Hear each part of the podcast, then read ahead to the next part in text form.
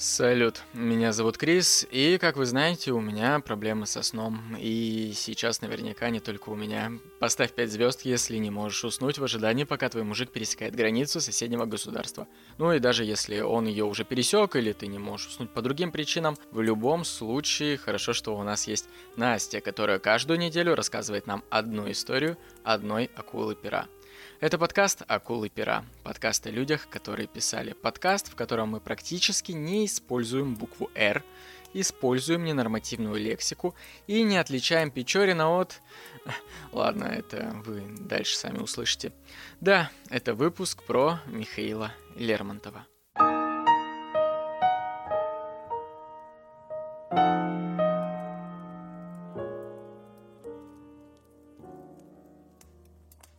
Привет! Пушкин нам задал такой интересный вектор развития, и давай мы сегодня тогда продолжим окунаться в золотой век русской литературы и поговорим об еще одном ярком представителе того времени, о Михаиле Юрьевиче Лермонтове. И вот прям сразу каминг-аут, прям с первых секунд, я до сих пор, несмотря на то, что читала оба произведения, путаю Печорина и Чацкого — и, и вообще ничего не могу с этим поделать. Вот прям сейчас меня прям спроси, и я не отвечу, кто есть кто. Родился Михаил Юрьевич Лермонтов 15 э, октября 1814 года в Москве. Бабушка поэта Елизавета Алексеевна Арсеньева, дворянка из знатного рода, вся такая из себя, из рода Столыпиных, между прочим. Так что тот самый Петр Столыпин приходился поэту троюродным братом – и вот она была сразу против брака своей дочери Марии, единственной дочери, с Юрием Лермонтовым. Очень красивым, но бедным офицером. Ну, у него типа был козырь, он такой, вообще-то я из э, шотландского рода Герга Лермонтова. Бабка такая, да ну, блядь, нет, хуйня какая-то. И да, позже был проведен тест ДНК, и оказалось, что, естественно, он не из какого шотландского рода. Ну и короче, поженились они, когда Марии было 16. Кто ж мать-то слушает? И брак оказался, мягко скажем, неудачным. Муж начал изменять супруги едва ли сразу после свадьбы, чуть ли не с свидетельницей, потом с нянькой. А когда она такая, типа, ты чё, Юр, не, не надо так, то он ее тупо пиздил. И вот в 21 год она, истощенная всеми этими скандалами, стрессом просто умерла от э, скоротечной чехотки, оставив полусиротой двухлетнего Михаила. И бабушка, естественно, такая, не, этому придурку отцу я его не отдам, поэтому забрала Мишу себе, отвезла его в деревню, и, конечно, сам Михаил, несмотря на то, что был маленький, тяжело перенес и смерть матери, и разлуку с отцом. Но бабушка была прям непоколебимой, она была такой вообще очень волевой, сильной женщиной, она очень строго относилась ко всем, к крепостным, к дворовым. Но Мишу очень любила, души в нем не чаяла и делала для него буквально все. Детство Лермонтова прошло такой под эгидой болезни. Он очень часто болел, что побуждало бабушку буквально трястись над ним. И для него устраивали всякие празднества. Даже были собраны все крепостные дети – чтобы ему было не скучно. То есть она его развлекала вообще любыми доступными и не всегда доступными ей способами. Интересно, что все слуги и крестьяне любили про Мишу, искренне любили, так как он сам был очень добрым. Он даже просил бабушку помогать всем этим людям, которые нуждались в помощи. Он был не только добрым, но и очень умным. Стоит отметить его одаренность, способность познавать различные науки – самых юных лет он э, хорошо владел словом, любил ставить различные пьесы, ему легко давалось изучение языков, разных наук. Особенно хорошо у него получалось э, рифмовать. Еще он рисовал, и рисовал прям неплохо, и рисовал все, что привлекало его внимание. У него получалось играть на музыкальных инструментах, и бабушка понимала всю важность образования и не упускала момента развить все эти таланты мальчика. Для этого она специально создавала все условия для его всестороннего развития. Приглашала различных преподавателей, что, естественно, дохуя стоило, но на него денег она никогда не жалела. Смотри, какие преподаватели у него были. Был бывший офицер наполеоновской армии. Француз КП преподавал мальчику французский язык. И после смерти учителя его место занял иммигрант Шандро, которого Михаил Лермонтов позже описал в поэме «Сашка». На смену Шандро пришел англичанин Витсон, познакомивший юношу с английской литературой. Кстати, Лермонтов прям фанат Байрона, и вот эту любовь к Байрону он как раз э, получил от британского педагога. Я тебе уже сказала, что Миша часто болел, и поэтому они отправлялись на Кавказ для оздоровления – с бабушкой, и когда ему было 10 лет, он впервые увидел Кавказские горы, где и встретил свою первую ребяческую, но настоящую любовь э, к девятилетней девочке. И он ей даже посвятил стихотворение, оно называется «Гению». Да и сам Кавказ и горы оставили просто какие-то нестираемые приятные воспоминания в его душе, которые будут часто прослеживаться во многих его стихотворениях на протяжении всей жизни его будет тянуть вот именно на Кавказ. Лермонтов э, был неразборчив в еде, то есть у него, если вот так вот современным языком говорить, было прям РПП. Он э, за раз мог съесть достаточно много, не чувствовал меры, чем очень забавлял своих друзей. И как-то они такие, надо его разыграть. И после долгой прогулки они угостили его булочками с опилками. Шутники. И Лермонтов съел две и вообще ничего не заметил. Но когда друзья ему открыли правду, он очень сильно обиделся и с тех пор вообще ел только дома. Бабушкино домашнее образование дало свои плоды, и в 1828 году Лермонтова зачислили в четвертый класс столичного университетского пансиона, и в декабре мальчика перевели в пятый класс, подарив за прилежание картину и книгу – и этот год знаменателен тем, что Лермонтов от него отсчитывает начало своего творчества. 1828. В пансионе подросток взялся составлять рукописные журналы, и в одном из них, названном «Утренняя заря», он стал главным редактором и поместил первую поэму «Индианка». Но через два года после преобразования пансиона в гимназию Миша такой, да ну в пизду эту учебу. Лето, Михаилу 16, и он проводит его в Подмосковье, в имении Столыпиных. Неподалеку жили родственники Верещагины, и с Александрой Верещагиной Лермонтов дружил. Девушка познакомила Михаила с подругой, э, с красавицей Екатериной Сушковой, в которую Миша влюбился просто безоговорочно. Ей было 18, и она тогда была уже известной светской кокеткой. И в доме, где она росла, регулярно приходили балы и обеды – и о 16-летнем Лермонтове позже она написала так. У Сашеньки встречала я в это время неуклюжего, косолапого мальчика лет 16 или 17 с красными, но умными выразительными глазами, со вздернутым носом и язвительно насмешливой улыбкой. Лермонтов был страстно влюблен в эту девушку, и он посвящал ей стихи, над которыми та просто смеялась. И осенью 1830 года Лермонтов поступил в Московский университет – выбрав нравственно-политическое отделение. Лермонтов много читал, но самое главное, он писал стихотворения, драмы и поэмы в это время. И это было самым любимым его занятием. Уже в 1830 году он печатает э, знаменитое стихотворение «Весна». Оно же появилось в журнале «Атеней». И два года он учился вместе с э, Белинским, учился с Герценом. С Белинским они, кстати, несмотря на то, что учились вместе, знакомы не были. В студенческие годы Лермонтов написал драму «Странный человек», в которой осуждалось крепостное право. Лермонтов выделялся среди студентов своим свободолюбием, своими дерзкими речами, которые не приветствовали преподаватели. И, возможно, скорее всего, именно это и послужило причиной ухода поэта из университета. Ну, короче, его просто тупо оттуда выперли за то, что он много пиздел. В 1832 году он пишет прошение об увольнении. И, кстати, уход э, писателя из университета совпадает с выходом в свет его работы «Измаил Бэй».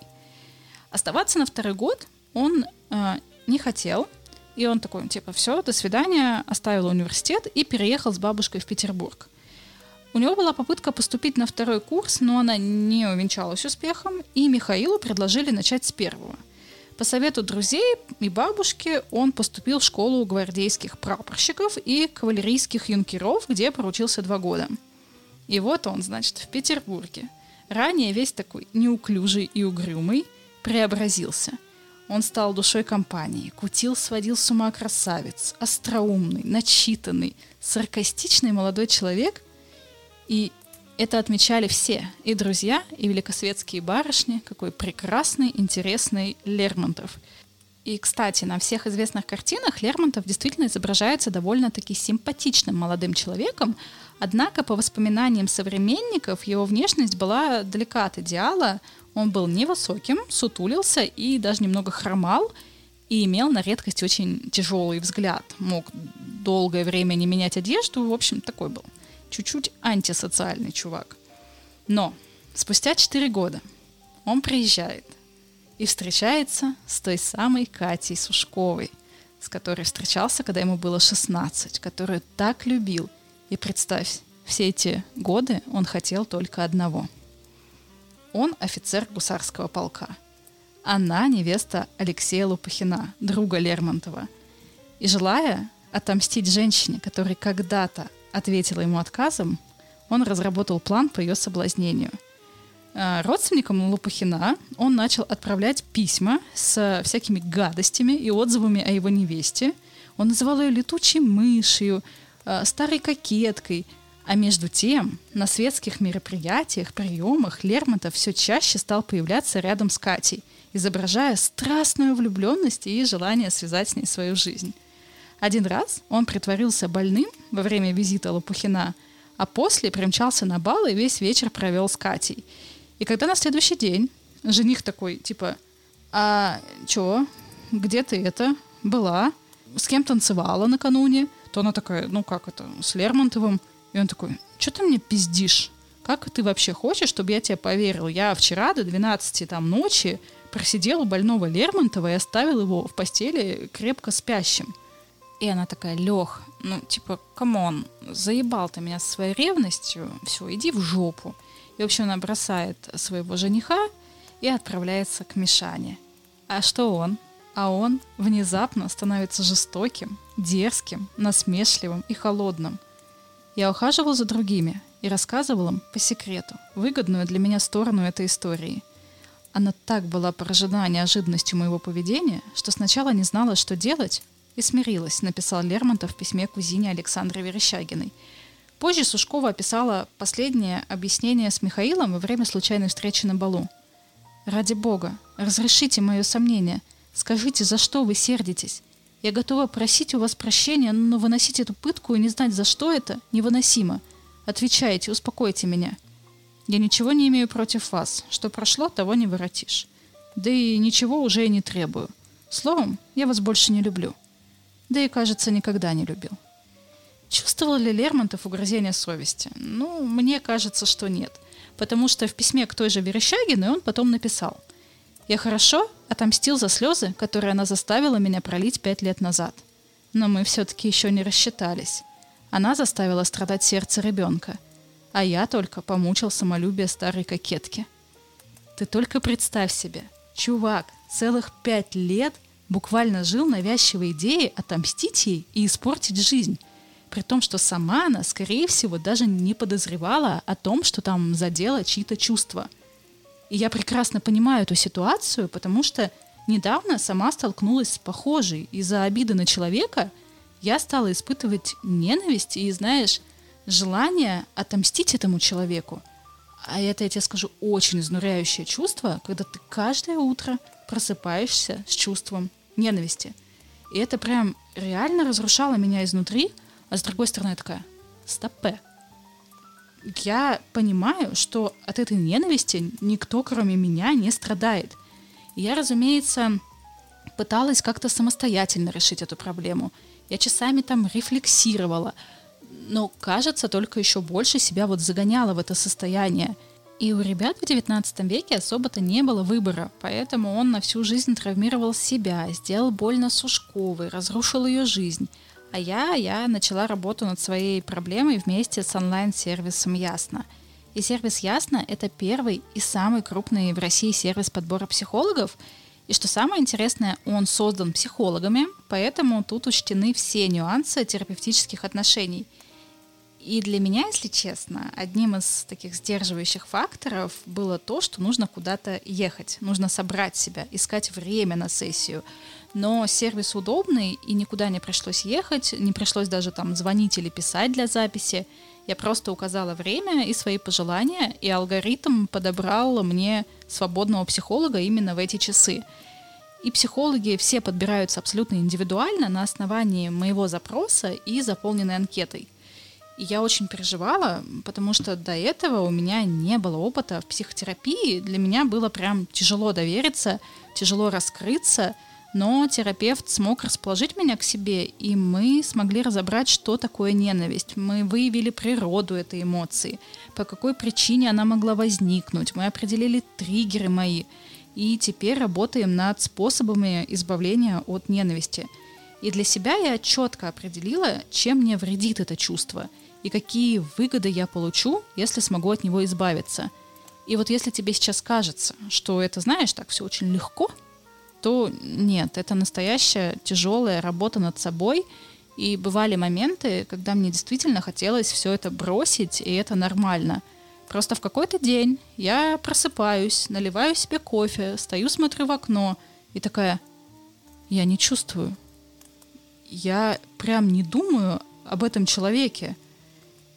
И я такое облегчение испытала в этот момент. Храни, Господи, психотерапию. Ясно гарантирует конфиденциальность, консультация не записывается, все сказанное на сессии остается на сессии между тобой и твоим психологом, и ты можешь быть спокойным за квалификацию, потому что сервис ясно позаботился об этом, они тщательно отбирают специалистов, каждый проходит собеседование личное, подтверждает свое образование, не менее чем трехлетний опыт э, работы. И, собственно, отбор проходит меньше 17%. Представляешь? Потому что требования действительно очень высокие. Кроме того, ясно для своих специалистов организовывает конференции, супервизии, семинары. И это позволяет им оказывать более квалифицированную помощь. Ясно, кстати, есть парная психотерапия, если вдруг нужно, для партнеров, для коллег, для друзей. Вот Лермонтову, Сушковой точно бы пошло на пользу. И есть удобное приложение. Оно доступно для iOS, для Android. Как удобно можно пользоваться с любых площадок. И что немаловажно, сервис Ясно действительно заботится о нас и сохраняет невысокую цену. Консультация стоит 2850 рублей – а для тебя у меня, кстати, и промокод есть. Акула на скидку 20% на первую сессию при регистрации. Промокод вводи большими латинскими буквами, и все точно получится. Я вот лично не хочу, чтобы моя жизнь сложилась, как у героев моего сегодняшнего рассказа, поэтому считаю важным доверять свое ментальное здоровье профессионалам и не жить пять лет с мыслью кому-то там отомстить. Все ссылки на сервис я заботливо разместила в описании к этому выпуску. Переходи, ищи, промокод тоже там. В 1835 году произведения Лермонтова впервые появились в печати. Со второй половины 30-х стихи Лермонтова охотно публикуют, критики и читатели тепло приняли поэму «Песня про царя Ивана Васильевича». В стихотворениях «Кинжал», «Поэт», «Дума», он провозглашает идеалы гражданской поэзии, народная тема, русский характер, а, очерченный в стихотворениях Бородино и Родина. И ярким примером романтизма называют стих «Парус», вот этот вот самый знаменитый, который знает дед Садовец, вот этот «Белеет парус одинокий». Он впервые был напечатан в отечественных записках. И читая эти строки, становится понятно то, что Михаил испытывал 18 лет, все вот эти вот его душевные порывы – и в годы жизни в Петербурге Лермонтов наблюдает за нравами аристократии. Наблюдения ложатся в основу драмы «Маскарад», которую поэт неоднократно переписывал, но так и не пробил э, цензуру. Сейчас тебе расскажу поподробнее. Это вообще тоже такой на самом деле сюр. Он ее действительно, ну, не то чтобы он ее переписывал, но ее прям хуесосили. Первая редакция «Маскарада» — это три акта, была представлена в драматическую цензуру при третьем отделении в октябре. Там сочли произведения не вполне уместными, и драма была возвращена для нужных перемен. «Маскарад» — единственная драма, которую Лермонтов действительно э, предназначал для театра. То есть все, что он писал до этого, это было ну, для чтения. А тут он такой, Это надо ставить в театре. Он в маскараде обличал аристократический Петербург, цвет императорской столицы, карьеристов, злых интриганов, темных проходимцев, шулеров, карточной игрой, составляющих целые состояния. И вот эта мысль изобразить светский Петербург на маскарадном балу дала Лермонтову возможность беспощадно обхуесосить все интимные тайны, обсосать, я бы даже буквально сказала, аристократического общества. Он упорно добивался ее постановки на сцене. Рукопись, э, представленная в цензуру, трехактного варианта до нас, к сожалению, не дошла. Эта версия «Маскарада» известна лишь по отзыву цензора Альдекопа, который подробно излагает ее содержание. В частности, драматическая цензура нашла драму недопустимой к постановке ввиду непристойных нападок на костюмированные балы э, там, в доме петербургской интеллигенции и дерзостей против дам высшего общества.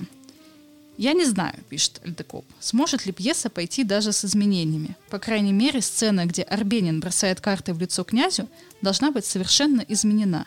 Я не понимаю, как автор мог допустить такой резкий выпад против костюмированных балов. Сейчас это обвинение выглядит почти непонятным. Какие дерзости, какие нападки. На маскарадах ведь так и положено, ну, чтобы маски интриговали друг друга, теряли драгоценности, устраивали там всякие розыгрыши, не всегда безобидные. Но следует учитывать, что неприкосновенность дам высшего света и гораздо более строгие понятия об общественной морали, когда делать было можно, а говорить об этом нельзя. Ничего никогда не меняется.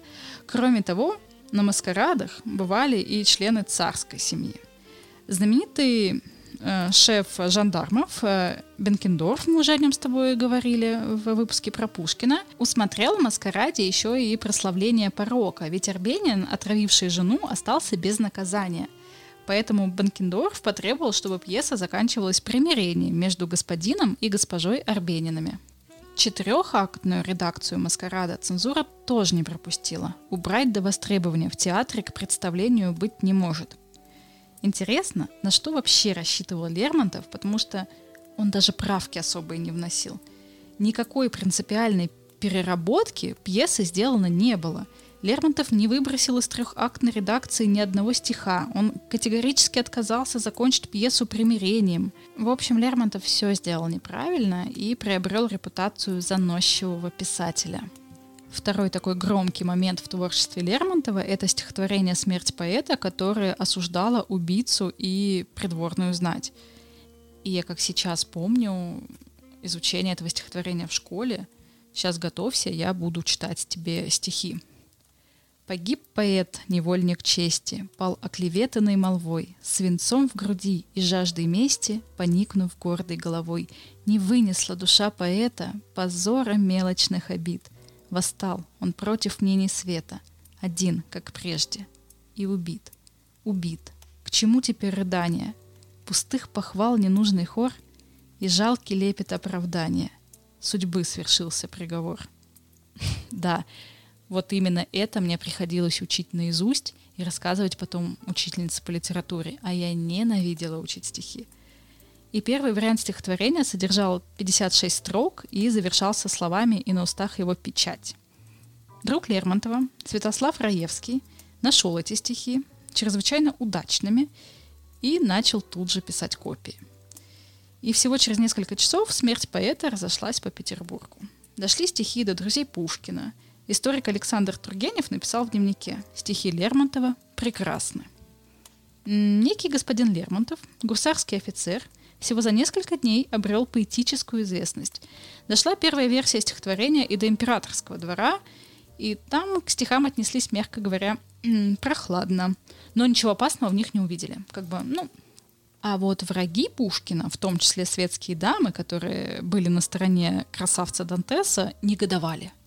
Тем временем стало известно, что Дантес, скорее всего, строгого наказания не понесет, и это вызвало у Лермонтова просто бурю эмоций и приступы гнева. Заботливая бабушка, опасаясь за внука, пригласила к нему лейб-медика Николая Федоровича Арента. За пару дней до этого этот Николай Федорович лечил раненого Пушкина, облегчая его страдания в последние часы жизни. И доктор, в мыслях не имея ничего плохого, просто потому что был триплом, рассказал Лермонтову подробности дуэли смерти Пушкина. При этом он признавался, что до Пушкина никогда не видел ничего подобного, такого терпения при таких страданиях. И, возможно, Лермонтов после рассказа и не стал бы дописывать стихотворение, но тут его решил навестить родственник, Коля Столыпин. И он как раз относился к тем, кто считал, что Дантес очень приятный человек, и в данном конфликте был на его стороне – и Столыпин такой начал рассказывать на тему того, что стихи Лермонтова хорошие, однако набрасываться на Дантеса как-то не камильфо, и это вопрос чести. Кроме того, Столыпин заметил, что вдова Пушкина недолго будет вдовой, так как траур ей не к лицу. Лермонтов сказал на это, что русский человек, конечно, чисто русский, а не француженный и испорченный, какую бы обиду Пушкин ему не сделал, снес бы ее во имя любви своей к славе России – и никогда не поднял бы на этого великого представителя всей интеллектуальности России своей руки. Продолжение стало вызовом надменным потомкам, в стихах увидели воззвание к революции, естественно. И Бенкендорф, шеф жандармов, глава политического сыска империи, судя по всему, не слишком-то горел желанием заводить дело на Лермонтова.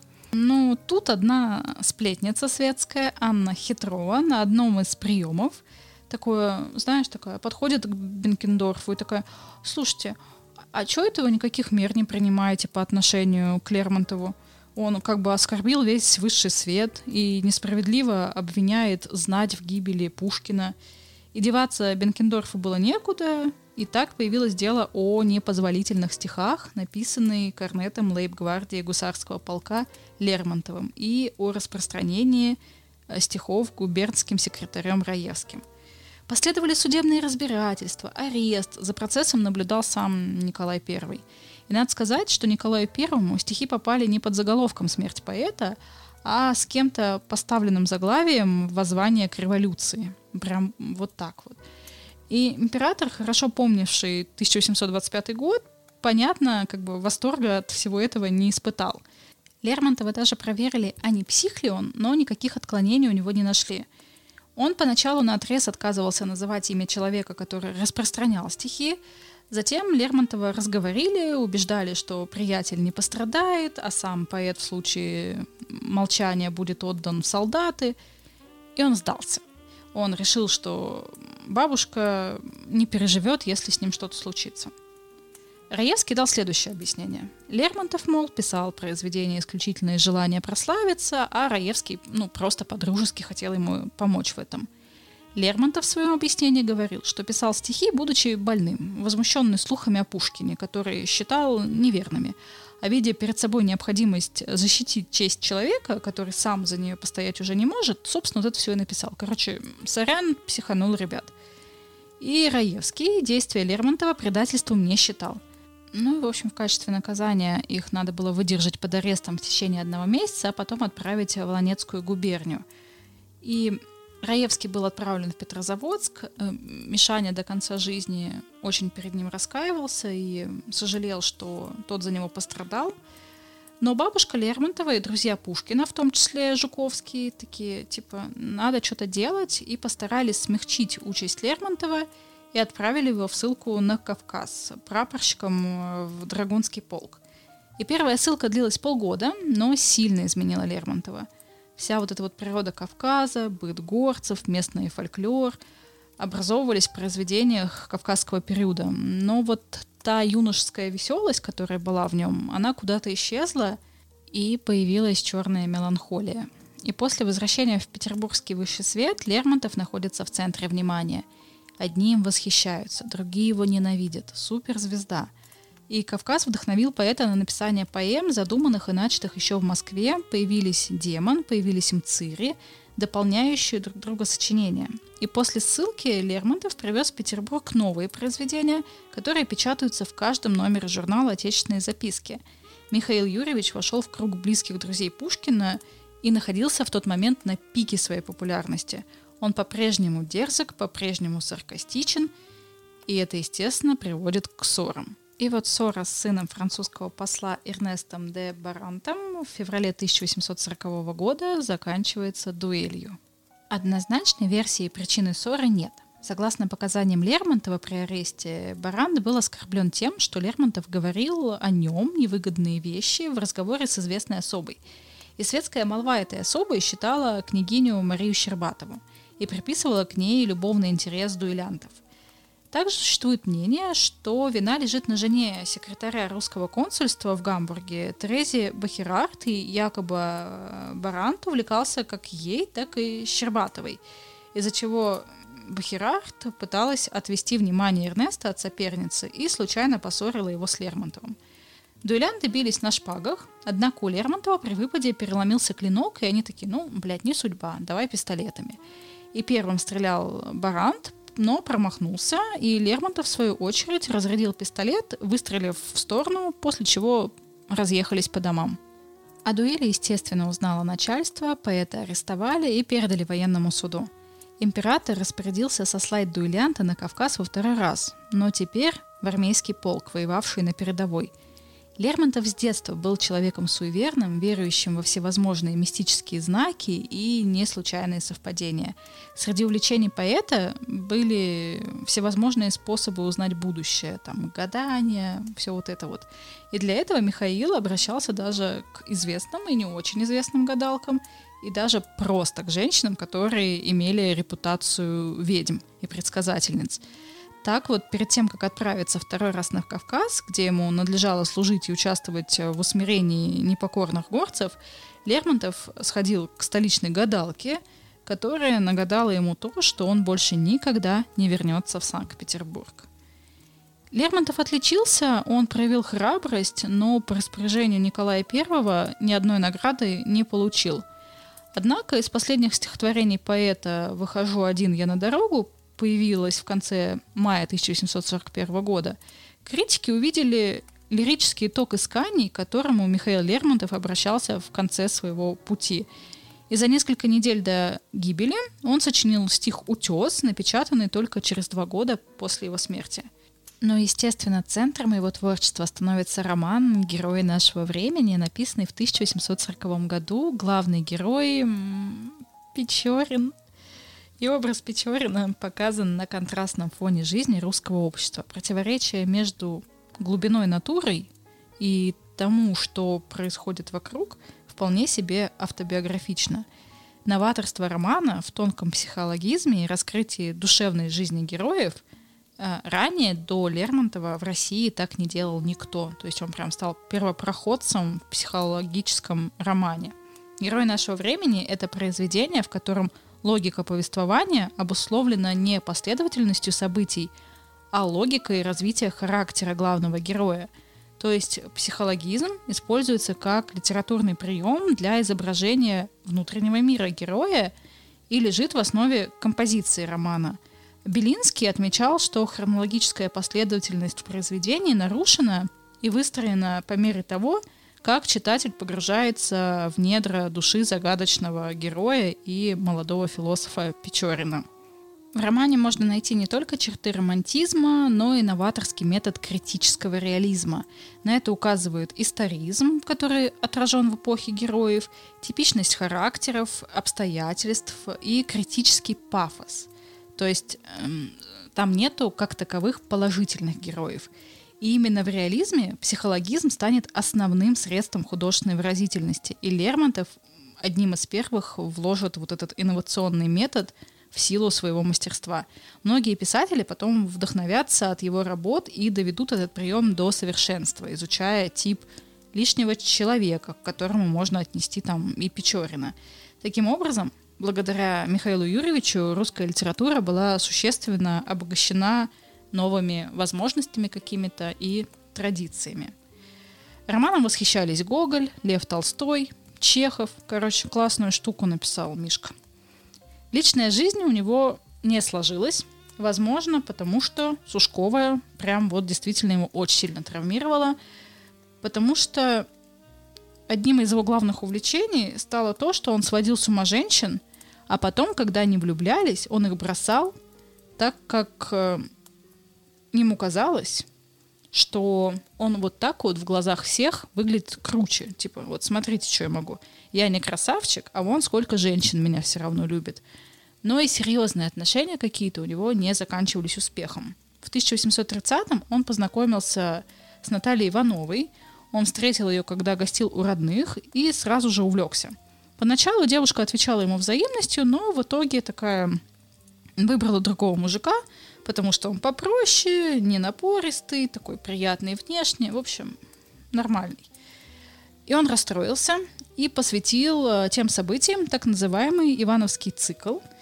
Он зашифровал там Иванову как НФИ, и он состоял приблизительно из 30 стихов. Также, возможно, именно эти события послужили для Лермонтова началом комплекса внешности, потому что у него было вот это вот чрезмерное самолюбие, его желание везде и во всем быть первым, быть замеченным. И, возможно, да, возможно, это все просто комплексы. Главной же привязанностью в жизни поэта называют Варвару Лопухину. Это сестра его московских друзей.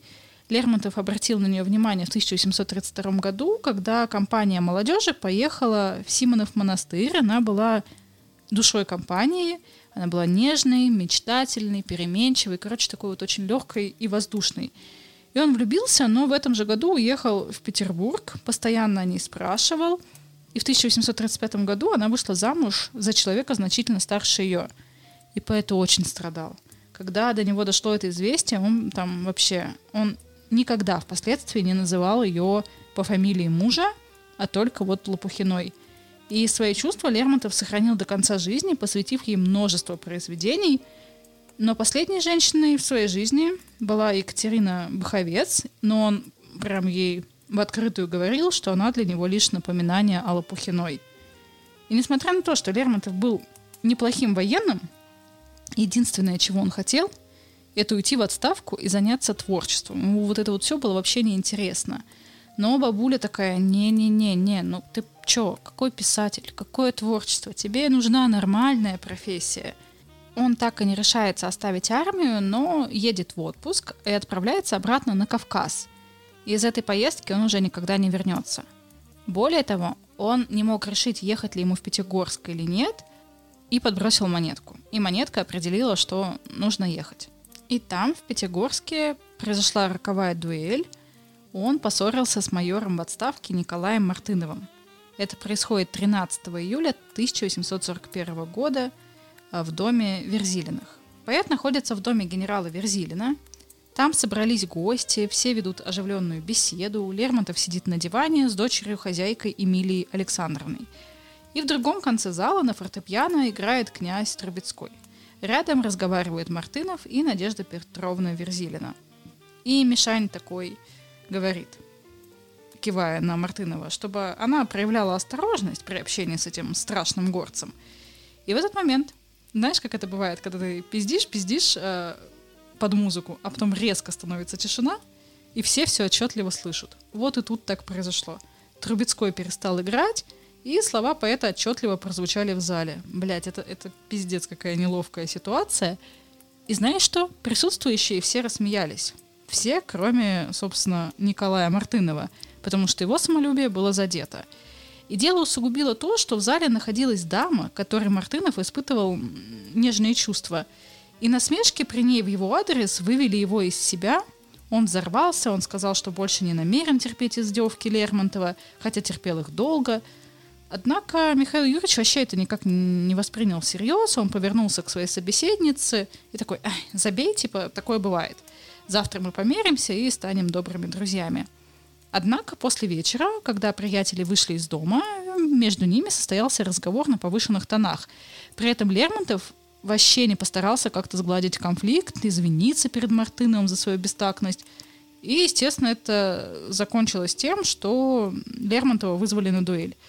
Короче, просто допизделся, получается, Миша.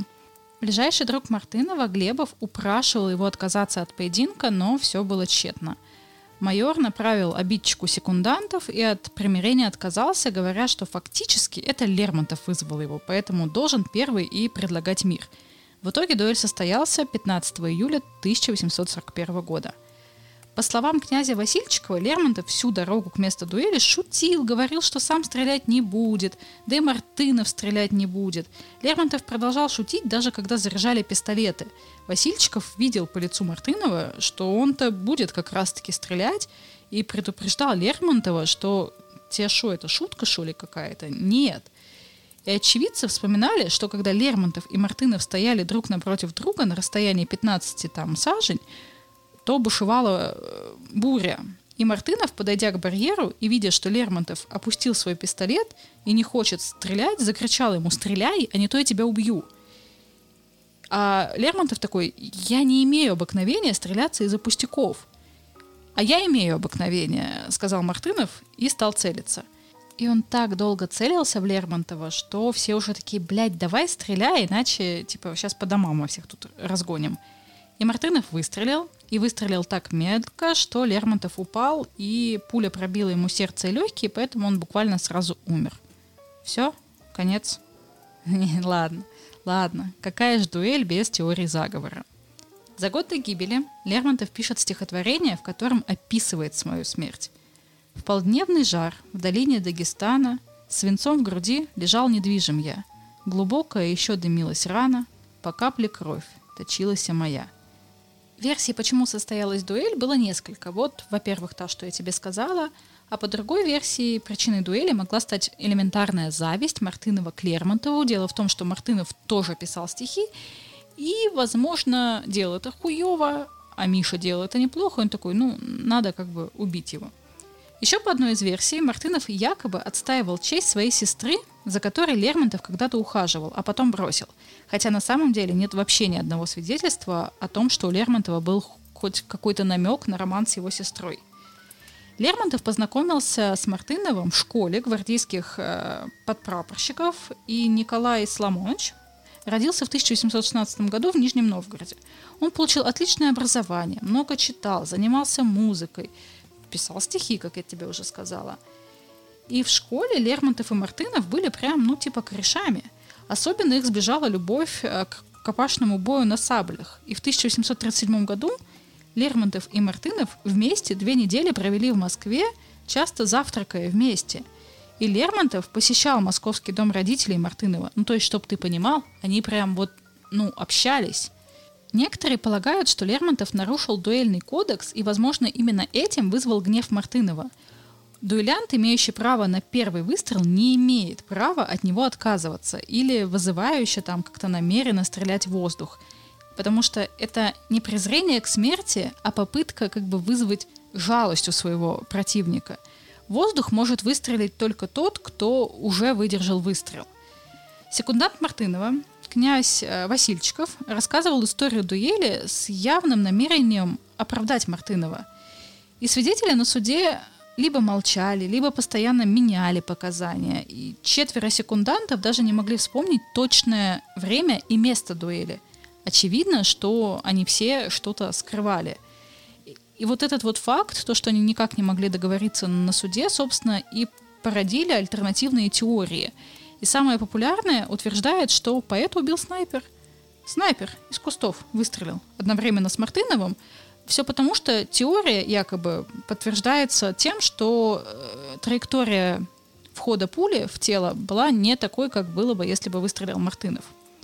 В акте освидетельствования тела Лермонтова записано, что пуля попала в правый бок под нижнее 12 ребро – а вышла между пятым и шестым ребрами с противоположной левой стороны грудной клетки, почти у левого плеча на вылет под углом около 35 градусов к горизонту. Поскольку дуэлянты стояли друг напротив друга, значит кто-то стрелял в Лермонтова, находясь снизу и сбоку. Пуля шла по восходящей траектории и вышла высоко из левой половины грудной клетки. Подозрительно и то, что пуля прошла на вылет по ударной силе, это соответствует стрельбе из винтовки – Хотя, как установили позднее, вот этот дуэльный пистолет практически не уступает винтовке, и с близкого расстояния из него действительно там можно было пробить насквозь грудную клетку человека. Секундантами там тоже были неточности. Официально на суде подсудимые показали, что секундантов было двое. Глебов у Мартынова и князь Васильчиков у Лермонтова. На самом деле оба они были секундантами Мартынова, Со стороны Лермонтова доверенными лицами выступал Столыпин и Трубецкой, упоминание которых во время процесса могло им навредить, потому что дядьки они были серьезные. Однако о них говорится в записках сына Мартынова. В 1871 году Васильчиков также оставил воспоминания о дуэли, и там есть отрывки о Столыпине и Трубецком.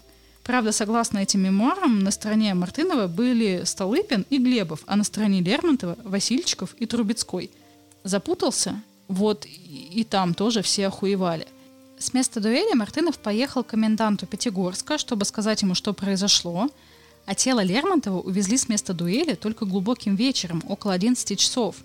На месте дуэли не было ни врача, ни экипажа, ничего – и это считают свидетельством того, что секунданты были уверены, что поединок окажется просто формальностью. И по его окончанию все отправятся на именины князя Голицына, которые отмечались в этот же день. Короче, вообще никто не предполагал, что ребята будут стреляться. Все думали, что поржут и бухать поедут. Одним из возможных заказчиков убийства называют Николая I, естественно, потому что, согласно воспоминаниям сенатора, князя Павла Вяземского, услышав о происшедшем император такой «собаки, собачья смерть». Однако после того, как э, Мария Павловна, такая, эта княгиня, вспыхнула и такая, типа, ты чё, алло? Государь, выйдя в другую комнату, к собравшимся придворным объявил. Господа, получено известие, что тот, кто мог заменить нам Пушкина, убит. Лермонтов был похоронен на Пятигорском кладбище через два дня после дуэли. Его гроб несли на плечах представители всех полков, где он служил. Через 250 дней после похорон император дал разрешение его родственникам на перевозку тела в семейный склеп, который был расположен в селе, вот где они э, выросли с бабушкой, где 5 мая прошло погребение поэта рядом с могилами матери и деда. Спокойной ночи. Ага, опять дуэли, опять Николай, опять теория заговора. Ты издеваешься? Я отказываюсь хоть как-то это комментировать. Так же, как отказываюсь отличать Печорина от Чацкого, по крайней мере, до тех пор, пока ты не расскажешь мне про Грибоедова. Хотя, ладно, про дуэль, про дуэль я уж совсем промолчать не могу, потому что, ну, это как бы true crime, моя область, уж простите. В общем, мы собрались, все мои команды специалистов, включая меня и специалистов в области баллистики, живущих в качестве голосов в моей голове, погуглили еще раз все исходные данные дуэли, траекторию полета пули и... A few moments later. Уже готовы выдвинуть как минимум еще парочку версий, более правдоподобных, чем заспавнившийся в кустах снайпер, подосланный Николаем. Но мы держим в уме, что эта версия со снайпером, какой бы бредовой она ни звучала, держится на открытой неприязни Николая к Лермонтову. Коля как-то своими собственными ручками вычеркивал Мишу из списков награжденных, и именно поэтому Миша так и не получил заслуженную золотую саблю, выдаваемую за храбрость. Да, и до этого из-за предвзятого отношения к Мише его резали в орденах так часто, что оказалось, что часть из них с годами перешла к Брежневу. Итак, я напомню еще раз траекторию полета пули для тех, кто не умеет считать ребра. Пуля вошла в правый бок поэта на уровне поясницы, а вышла с левого бока на уровне подмышки. Первое, конечно, что приходит в голову, это то, что Лермонтов, стоя боком, подпрыгнул на полтора метра и его пытались пострелить в полете. Возможно, конечно, но давайте к более реальным вещам. Следующая версия принадлежит не мне, а незнакомцу из интернета, который любезно нарисовал баллистический график и выдвинул вот какое предположение. Лермонтов стоял на своей лошади, и несмотря на то, что все происходило в Пятигорске, лошадь была не занижена, а была нормальная такая кобыла. Ввиду чего, сидя прямо на лошади, к Мише спокойно мог подойти пеший человек – с правой стороны. И как раз, если стрелять с позиции человека с ростом примерно как у Мартынова по всаднику, то пуля в аккурат так и пролетает. А потом, чтобы не садиться в тюрьму за убийство, Мартынов такой, да бля, я его на дуэли подстрелил мамой, клянусь. Рисунок с баллистическими расчетами этой версии я закину в телеграм-канал. Это проще один раз увидеть. Второй вариант. Второй вариант чуть менее реалистичный. Если мы представим, что Лермонтов и Мартынов стояли друг напротив друга, Мартынов устал полчаса на вытянутой руке целиться, стоя в Лермонтова, присел на одно колено, а Лермонтов в этот момент повернулся боком, что, кстати, абсолютно нормально в дуэлях, и начал изгибаться, как уклоняющийся от пуль Нео из Матрицы. то при попадании теоретически пуля могла пройти точно так же, как, собственно, и прошла. Но больше всего мне нравится, конечно, последний вариант, который выглядит вот так. Миша выебывается, что не будет стрелять. Да, и на самом деле все это и так знали, потому что до этой дуэли у Миши тоже была дуэль, первая, только на шпагах.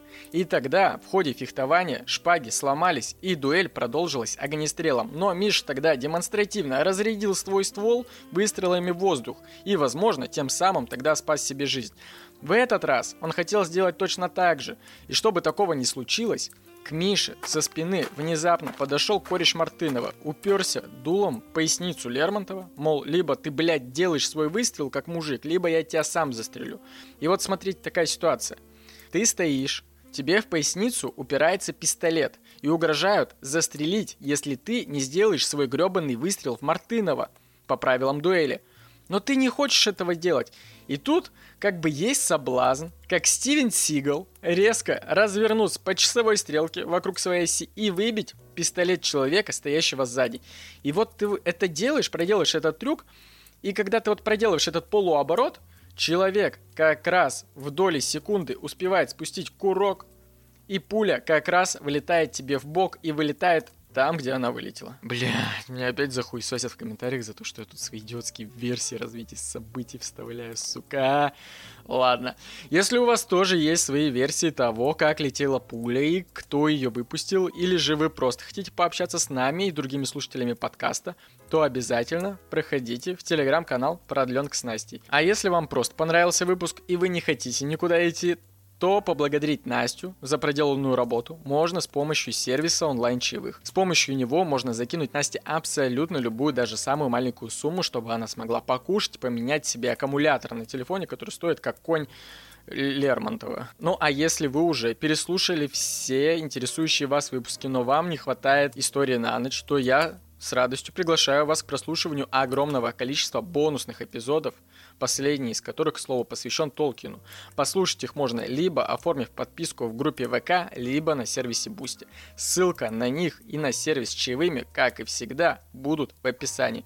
Также в описании вы сможете найти промокод и ссылки на приложение и сайт сервиса Ясно. Берегите, пожалуйста, свое ментальное здоровье вместе с нами и, разумеется, услышимся.